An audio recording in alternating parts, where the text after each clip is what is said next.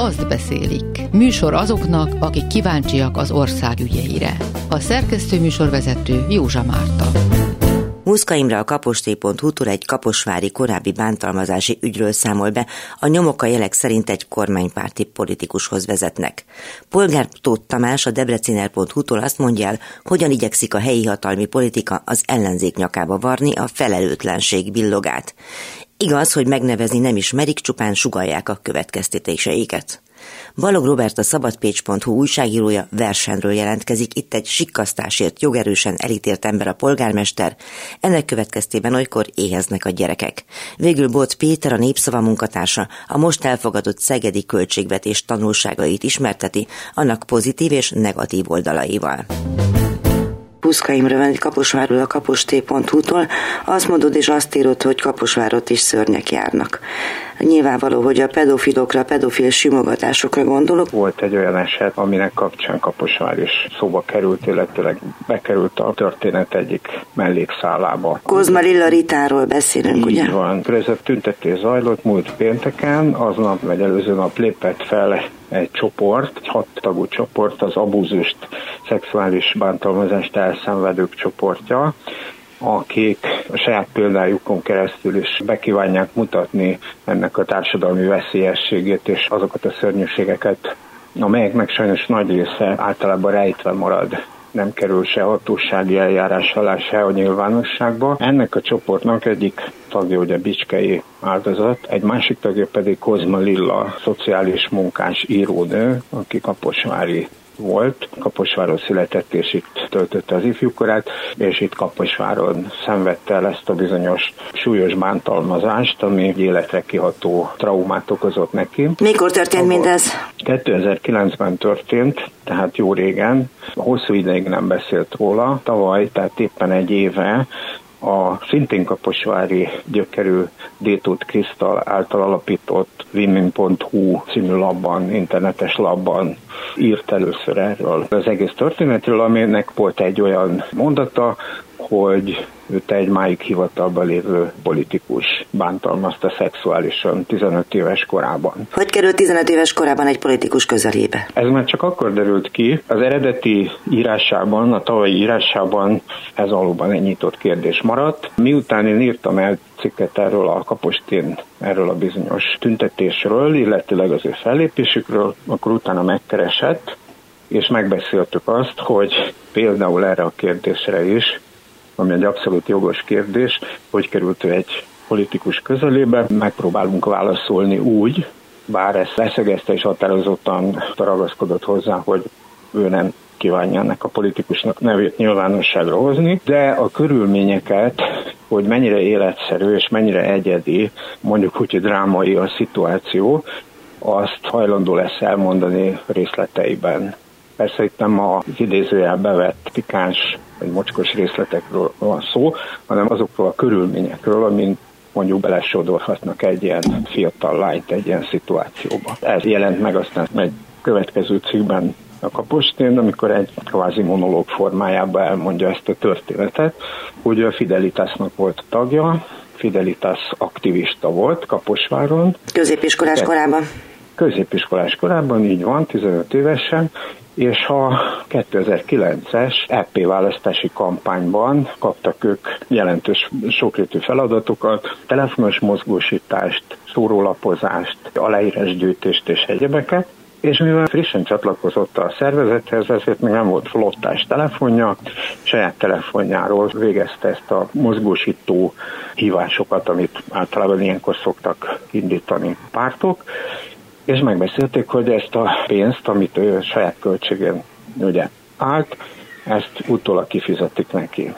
És itt jött a történetben ez a fordulat, hogy amikor arra került a sor, hogy a részletes számla ellenébe kifizessék az ő költségeit, akkor ez a bizonyos politikus, aki hát lényegében ilyen irányító szerepet vállalt a kampányban, ő igazgatta a fidelitasos fiatalokat, hogy mit csináljanak, merre menjenek. Látta el őket utasításokkal, megszervezte a dolgokat.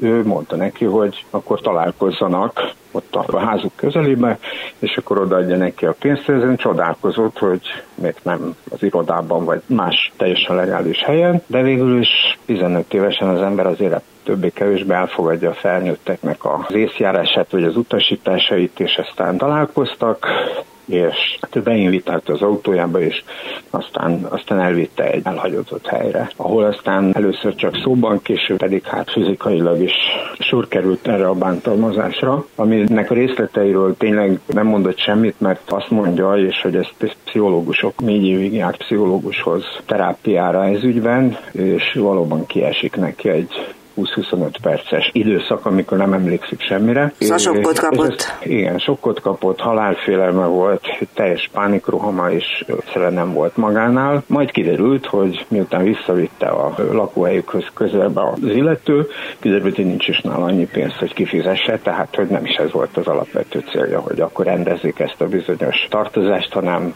egészen más. Hát ennek különböző következményei lettek még, küldött neki egy-két SMS-t, jelmeztette úgymond, hogy hát nagyon jó lenne, hogyha ez a történet ez köztük maradna. Aztán később néhány felnőttnek még ott ebben a körben akik szintén velük voltak a kampányban, azoknak is elmondta ezt a történetet. Ők is figyelmeztették rá idézőjelben jó szándékúan, hogy jó lenne, ha erről nem beszélne senkinek, mert könnyen baja lehet belőle. És aztán így eltemette magában, még a szüleinek sem szólt, mert tényleg attól félt, hogy hogy esetleg olyan következményei lesznek rá, és a családjára nézve, amit nem tud kezelni. Hát most nyilván egy 15 éves gyerekről van szó. Lehet azt tudni, hogy lehet arra következtetni, hogy körülbelül meddig érnek el a szálak? Például arra hát, nézvést, hogy hivatalban van-e még ez az ember, aki annak idején ezt elkövette? Igen, azt állítja, hogy hivatalban van még, és akkor is hivatalban volt, és hát nehéz elképzelni, hogy ahogy ők szoktak fogalmazni a mi politikai családunk, tehát fidesz kdnp re és hasonlókra gondolnak, akkor nehéz elképzelni, hogy egy fidelitásos kampányt mondjuk egy másik politikai ellenoldalnak a politikusa irányított volna. Úgyhogy így leszűkül a kör egy, nem tudom, 8-10 emberre, aki itt ebben szóba jöhet, de Lilának az volt a határozott elképzelése ezzel kapcsolatban, nem akar sem pert, nem akar semmilyen hatósági eljárást, hanem azt akarja elérni, a történetével, hogy lehetőleg minél kevesebb ilyen eset történjen, illetőleg azok, akik erre hajlamosak, azok gondolják meg akár háromszor is, hogy egyrésztről milyen következményei lehetnek, másrésztről pedig milyen életre szóló traumákat képes ez okozni egy fiatal személyiségben.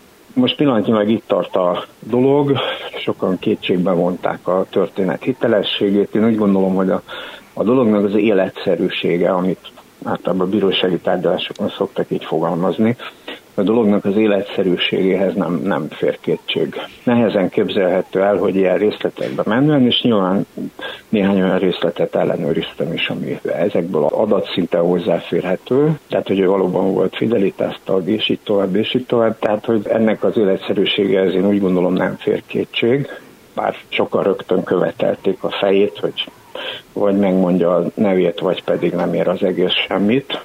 Hát én is úgy gondolom, hogy nem, erről szó sincs. Tehát ezzel a példával is tulajdonképpen egy olyan tanulságot lehet nyilvánosságra hozni, vagy nyilvánosság elé tárni, hogy valójában ezek a dolgok szinte mindig a hatalomról szólnak. Azt beszélik. Műsor azoknak, akik kíváncsiak az ország ügyeire. Polgártót Tamás van itt a debreciner.hu-tól. Összeért két történelmi esemény. Egyrészt a kommunizmus áldozatainak volt a napja, és valahogy itt a nem tudom én meg a fonos szerecsem mosdatásba, vagy bármi egyébbe, Debrecenben legalábbis, de sok helyen sok mindenkivel összeért a pedofil mosdatással. Ez egy nagyon abszurd cím a debreciner.hu-tól, és a kifejtést várom tőled. Debrecenben az önkormányzat jellemzően nem szokott tartani külön önkormányzati megemlékezést a kommunista diktatúrák áldozatainak emléknapján. Legalábbis én nem találtam ezzel kapcsolatban semmilyen információt. Egy alapítvány van Debrecenben, ami erről az eseményről meg szokott emlékezni. Ennek ellenére idén, február 25-én az önkormányzat tartott egy hivatalos megemlékezést, amit előzetesen nem hirdettek meg nyilvánosan, tehát a város honlapján például semmilyen információt nem lehetett előzetesen ezzel kapcsolatban olvasni, és ezen az eseményen, amin egyébként a fotók tanulság alapján csak néhány tucatnyian vettek részt, Pap László Fideszes polgármester elég hangsúlyosan arról beszélt, hogy a baloldal nem vállalja a felelősséget a kommunizmus rémtettei miatt, és azóta sem semmiért nem vállalják a felelősséget baloldali politikusok. Ez pedig Hát elég látványosan beleélik abba a narratívába, amit a fideszes politikusok, Fidesz közeli influencer, holdudvar, illetve a kormány közeli média az elmúlt napokban, hetekben felépített Novák Katalin és Varga Judit lemondására hivatkozva, mondván a jobb oldal vállalja a felelősséget a hibáiért, szemben a baloldala. Ugye itt elsősorban Fekete Győr Andrást szokták említeni, és Varjú Lászlót, akiket az elmúlt napokban ítéltek el. Igen, meg oda is vissza térni, hogy végül is a Bicskei pedofil iskoligazgatót azt még 1990-ben nevezték ki, és van egy olyan narratíva is, hogy addig semmi nem történt, de bezzeg a 2010-es évek idején lekapcsolták. Tettek-e valamilyen egyértelmű célzást arra, hogy mire gondolnak, vagy csak ezt így összemosták a kommunistákat a baloldalral és a pedofilokkal? Egyértelmű jelzést nem tettek a beszéd alapján, vagy hát Paplászló polgármester nem tett a beszéde alapján, de hát mégiscsak beazonosítható, hogy ugyanarról a narratíváról van szó, és még egyszer hangsúlyozom, az elmúlt években nem tartotta fontosnak a Debreceni önkormányzat, hogy egy ilyen hivatalos megemlékezésen beszédet mondjon akár a polgármester, és emlékezzen a kommunizmus áldozatairól. Hogy ez egy tudatosan fölépített kampánynak a része, az egyébként abból is látható, hogy a különböző debreceni Fidesz közeli troll Facebook oldalak és egyéb propaganda felületek mással sincsenek tele, mint hogy a helyi ellenzéki politikusok, főleg egyébként Mándi László ellenzéki polgármester jelölt nem emlékezett meg méltóképpen a kommunizmus áldozatairól, és a többi baloldali politikushoz hasonlóan, most a baloldali nagyon idézőjelben használom, ő sem vállalja a felelősséget. Ilyen tartalmakkal is lehetett találkozni egyébként, hogy például Fekete Győr András elítélése miatt Mándi Lászlónak vállalnia kellett volna a felelősséget. Aki okay, milyen pártbeli tag? Momentumos. Azt beszélik. Műsor azoknak, akik kíváncsiak az ország ügyeire. Balog Robert van itt Pécsről, a szabadpécs.hu-nak az újságírója. Egy furcsa Baranya megyei történettel ismertettünk meg, amiben, ha jól veszem ki, akkor eltűnt egy polgármester. Ha nem is tűnt el, de nem nyilatkozik, illetve vagy házon kívül van, vagy a telefonját nem veszi föl. Magyarul nem akar nyilatkozni. Ez versend, ez egy Baranya megyei község, 900 lakos környékén van, azt hiszem 897 volt utoljára. Kaptunk egy üzenetet, hogy a gyerekek gyerekeknek az étkezése veszélyben van. És akkor hát ennek azért úgy utána jártunk, hát nem árt azért ilyesminek utána járni, hogyha kapunk egy levelet szerkesztőségben, néha egy-egy köztársasági elnök is belébukik. Itt azért erről nincsen szó, de hát kiderült, hogy ez egy régóta húzódó ügy. A versendi polgármestert többször elítélték, legutoljára tavaly nyáron, mert a községnek a kasszájából 4,5 millió forintot a sajátjának tekintett magyarul hát ezt talán sikasztásnak lehet nevezni. Versend rendelkezik egy kb. 20 millió forintos tartozással. Ez egy olyan település, ami régebben magyarországi németek lakta volt, tehát ugye őket kitelepítették, meg horvátok is élnek ott, és rajtuk kívül jelentős számú roma kisebbség is található a faluban, ami a helyiek szerint, illetve egy polgármesternek szándékozó lenni helyi polgár szerint. Nagyobb részük, 80%-uk az segítségre szorul anyagilag, tehát nincs munkája, segélyre lenne szükségük, amit szintén nem nagyon kapnak meg a faluban, mert segélyre nincs pénz, eltűnik az is. Az általános iskolában, meg az óvodában járó gyerekek ugye ott jutnak ételhez, azt is elmondta ez a polgármesternek jelentkező úr, hogy gyakorlatilag a drog miatt most így még rosszabb lett a helyzet, tehát gondolom ez a designer olcsóbb ilyen biofű, meg ilyesmikre szoktak rá a faluba. A szegény gyerekeknek meg ugye ott jutna rendes étel, ami ingyen járna nekik, állami támogatással és a község hozzájárulásával együtt, de nem fizették ki egy szintén baranyai faluban lévő önkormányzati konyhának, oda 20 millió forint tartozásuk van, akik természetesen meg egy idő után nem szállítanak, így előfordult olyan is, hogy egy fél kifli, vagy egy fél alma volt nagyjából a gyerekek ebédje. És most? Ugye a polgármester nem nyilatkozott, a kormányhivatalt is megkérdeztük, és a kormányhivataltól ugyan nem az összes kérdésünkre kaptunk választ, de például azt, hogy egy hogy lehet még hivatalban egy hivatalosan is alkalmatlannak kimondott hát elítélt. személy, elítélt polgármester, bár jogerősen, csak felfüggesztetre ítélték. Arra a kérdésre nem kaptunk választ, arra viszont azt írták, hogy mindent megtesznek azért, hogy a gyerekek hozzájussanak az étkezésükhöz. Kárász István polgármester valahol van, valahogy valamennyire kapnak a gyerekek enni, és tulajdonképpen kitölti a hivatal idejét, annak ellenére, hogy sikasztás miatt jogerősen elítélték, ez a lényeg. De a következő választáson már nem indulhat, és ilyet is mondott ez a polgármester jelöltnek szándékozó menni ember, hogy az is előfordult, hogy a saját garázsában főzött az anyósa vagy a felesége ebédet, akik szintén a polgármesteri hivatal alkalmazásában állnak. Mintha egy kusturica filmet néznénk, vagy hát annak, annak hírét hallanánk, csak hát, hogy ez itt van Magyarországon, hogyha még annak is a délnyugati szélén, akkor is nagyon-nagyon-nagyon furcsa. A környéken vannak hasonló szociális helyzetben lévő falvak, ahol sokkal jobban és kiegyensúlyozottabban működik minden. Azt beszélik. Műsor azoknak, akik kíváncsiak az ország ügyeire. Bot Péter van itt, kollégám a Népszava munkatársa Szegedről, és azt mondott, hogy Szegeden elfogadták az új költségvetést, újjászületik a Milkó palota, majd mondd azt is, hogy mi a Milkó palota, és azt is, hogy ez a költségvetés mennyiben fog úgy kedvezni a jelenlegi városvezetésnek, hogy ezt akár tekinthetjük a kampány egyik részének is. Valóban elfogadták a költségvetést.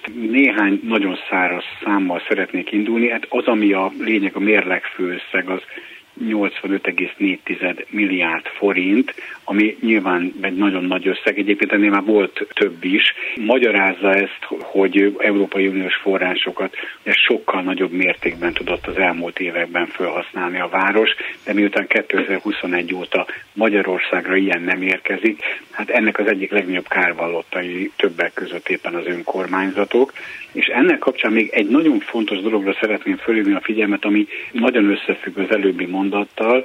Botka László a költségvetés annak elfogadása előtt, akkor mindig külön nyomatékkal szokott arról szólni, hogy ennek a költségvetésnek hány százalék a működési kiadás, és hány százalék a fejlesztési kiadás.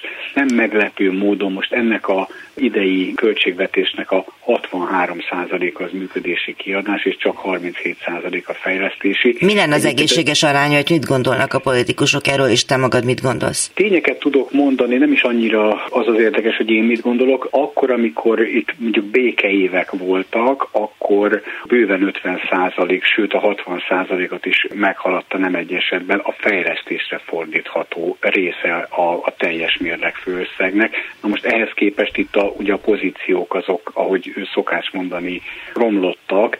A leges legfontosabb dolog az, hogy az állami támogatások, mert az önkormányzatok állami támogatása évről évre csökken, és hát itt a helyi sajtóban is elég nagy téma volt az, hogy Például 2022-ben a 3200 magyar önkormányzat még 911 milliárd forintot kapott, ez 2024-ben majdnem 200 milliárd forinttal kevesebb, 742 milliárd forint, és hát nyilván ezt a csökkenést ezt nem lehet nem észrevenni az önkormányzatoknak a költségvetésében, mert ez igenis jelentkezik, és ami a legnagyobb baj, hogy folyamatosak az elvonások, pedig itt ugye csak eddig csak arról beszéltünk, hogy az állami támogatások hogyan csökkennek, de sajnos a kormányzati elvonások azok óriásiak. Ugye itt ki is számolták, hogy ebben az évben a várostól legkülönbözőbb jogcímeken 12 milliárd 150 millió forintot von el az állam, ami hát szerintem egyszerűen ami döbbenetes összeg. Tehát akkor hiányoznak az EU-s támogatások, az állam egyrészt nem ad annyit, másrészt elvon, viszont feltehetőleg mondjuk az iparúzési adó tud növekedni. E tekintetben azért van egy, hát hogy is mondjam, csak egy, egy nagyon bizakodásra okot adó dolog, mégpedig az, hogy nagyon dinamikusan növekedik, és itt készült is egy összeállítás. Ennek kapcsán az a lényeg, hogy Magyarország összes városa közül Szeged benne van abban az első három-négy városban, ahol a legnagyobb mértékben sikerült 2022-höz képest növelni a helyi iparűzési adót. Ez 166 százalék, ennyi az emelkedés. 11 milliárd forintról közel 18,5 milliárd forintra növekedett a helyi iparűzési adó bevétele, mondjuk itt is ugye szépséghiba, hogy ennek megint egy jelentős részét az állam elvonja, de ennek kapcsán arra szeretném felhívni a figyelmet, hogy bár kétségtelenül, hogy vannak városok Magyarországon, jelesül Győr és Debrecen, ahol lényegesen magasabb az helyi iparűzési adóbevétel, 28, illetve 29 milliárd forint, de azért ne felejtsük el, hogy Szeged ezt a maga 18,5 milliárd forintját úgy teljesíti, hogy egyetlen nagy cég sincsen a piket leszámítva, de egyébként országos összehasonlításban megint éves árbevétel alapján például a PIK, mint élelmiszeripari nagy cég nem számít igazából nagy cégnek. Az első 500 cégbe is éppen-éppen csak, hogy lefér. Az, amiről már korábban beszélgettünk, hogy egy olyan ipar, illetve egy olyan gazdaság szerkezete van a városnak, ami ugye a több lában állást tekintette mindig feladatának, vagy erre épült, és hát ezt a 18,5 milliárd forintot, hát ezt, hogy mondjam, egy pici képzavarral érve, sok kis szorgos hangja hordja össze, mert azért ne felejtsük el is, talán ez a legnagyobb kontraszt, hogy ugye Győrnek 29 közel 30 milliárdos iparüzési adó bevételét, hát az Audi. nagyon-nagyon tekintélyes, pontosan azt az Audi hozza és hát ugye itt ugye rögtön át is lehet kötni abba, hogy a kínai elektromos autógyári nagyhatalom, a BYD Ugye erről sokat beszéltünk már itt a Klub Rádióban, meg ebben a műsornak a keretében is, ugye fog érkezni, gyakorlatilag heteken belül el fog kezdődni a gyárnak az építése. Nyilván itt a helyi városvezetés, de hát maguk a városlakók is meglehetősen nagy várakozással tekintenek ez nem csak azért, mert munkahelyeket teremthet, és azért nagyon nagy számban kvalifikált munkaerő számára teremt munkahelyeket, hanem mert nagyon jelentős helyi iparőzési adó bevétel többletet is remélnek ettől a beruházástól. Na de ez még a jövő zenéje, viszont akkor térjünk vissza a mostani fejletésekhez. Mondj egy mondatot a Milikó Palotáról, ez miért olyan fontos, és miért tulajdonképpen gondolom jelképe a mostani költségvetésnek, vagy a mostani évnek, aminek örülnek tudnak a szegediek. Az öröm az nyilván azt is jelenti, hogy opozíciókkal indul a polgármester, meg a helyi képviselők. Az már egy évek óta egy nagyon fontos célkitűzés, hogy a belvárosnak a reprezentatív 19. században épült épületeit föl kell újítani. Hát a Stefánia felújítása az egy, egy komplet program volt, beleértve például az, ami nagyon nagy jelentőségű volt a Móra Múzeumnak a felújítás és annak a teljes környéke, vagy a, vagy a Tóth Péter palota. Ennek a sorába illeszkedik be a Milkó palota is. Nyilvánvalóan egy hosszú évekre visszamenő tervnek a és legújabb állomása. Éppen ez az érdekes dolog, hogy annak ellenére, hogy ezer sebből vérzik ez a költségvetés, hát másodarra meg azt lehet mondani, hogy hála az iparüzési adó bevételeknek azért sok mindenre jut. Hát például a polgármester elmondta, amikor a költségvetésnek a vitája volt, hogy annak ellenére egy milliárd forintot tettek félre tervezésre, már uniós pályázatok tervezésére, hogy nem jönnek a pénzek, mert a cél az, hogy amikor megnyílnak ezek a, a csatornák, akkor kész kiviteli tervek legyenek az asztalfiókokban. Ugyancsak közel egy milliárd forintot tettek félre fejlesztések, uniós fejlesztésekre gondolva, tehát ugye annak az önerős részére, de hát itt egy nagyon impozáns tervek fogalmazódtak meg, hogy például útrekonstrukcióra ebben az évben 3 milliárd forintot fognak költeni, városrészi fejlesztésekre 1 milliárd forintot, intézmények felújítására 1,2 milliárd forintot, tömegközlekedési infrastruktúra fejlesztésére 600 millió forintot, víz- és szennyvízhálózat korszerűsítésére 2 milliárd forintot, vagy a zöld területek fejlesztésére 250 millió forintot. Tehát, hogyha ezt most összeadnám, azért egy nagyon szép összeg jönne össze, és még valami, amit nem volna jó említetlenül hagyni, nagyon fontos az, hogy Magyarországon rengetegen élnek a létminimum alatt. Természetesen ez alól a Szegeden élők sem kivételek, megélhetési válság van ebben az országban, és a maga eszközeivel erre megpróbál választ adni az önkormányzat, és az idén csak közvetlen pénzkifizetésekre, mert a rászorulóknak nyújtott támogatási keretösszeget fölemelték 2 milliárd forintra, ami egyébként nem is volna igazából alapfeladata magának a városnak. Kifejezetten egy, egy nagyon tudatos zöld gondolkodás részének tartok, ugye 14 év alatti szegedi gyerekek ettől az évtől kezdve ingyenesen használhatják a szegedi tömegközlekedést. Ugye nem kell összekeverni két dolgot. Ugye van egy állami intézkedés, ami a MÁV és a Volán járatokon teszi ezt ingyenesé, de ennek nyilván semmi köze a városi tömegközlekedéshez. Ki is számolták, hogy ennek a közvetlen költsége az 220 millió forint. Tehát azért itt komoly összegekről van szó. Huszka Imre a kaposté.hu-tól, Polgártót Tamás a debreciner.hu-tól, Balog Robert a szabadpécs.hu-tól, Bot Péter a Népszava munkatársa Szegedről jelentkeztek ma. Jövő héten is várjuk Önöket, Lehocki Mirjam szerkesztőtársammal is köszönjük figyelmüket a csapat nevében, Józsa Mártát hallották. Azt beszélik című műsorunkat hallották.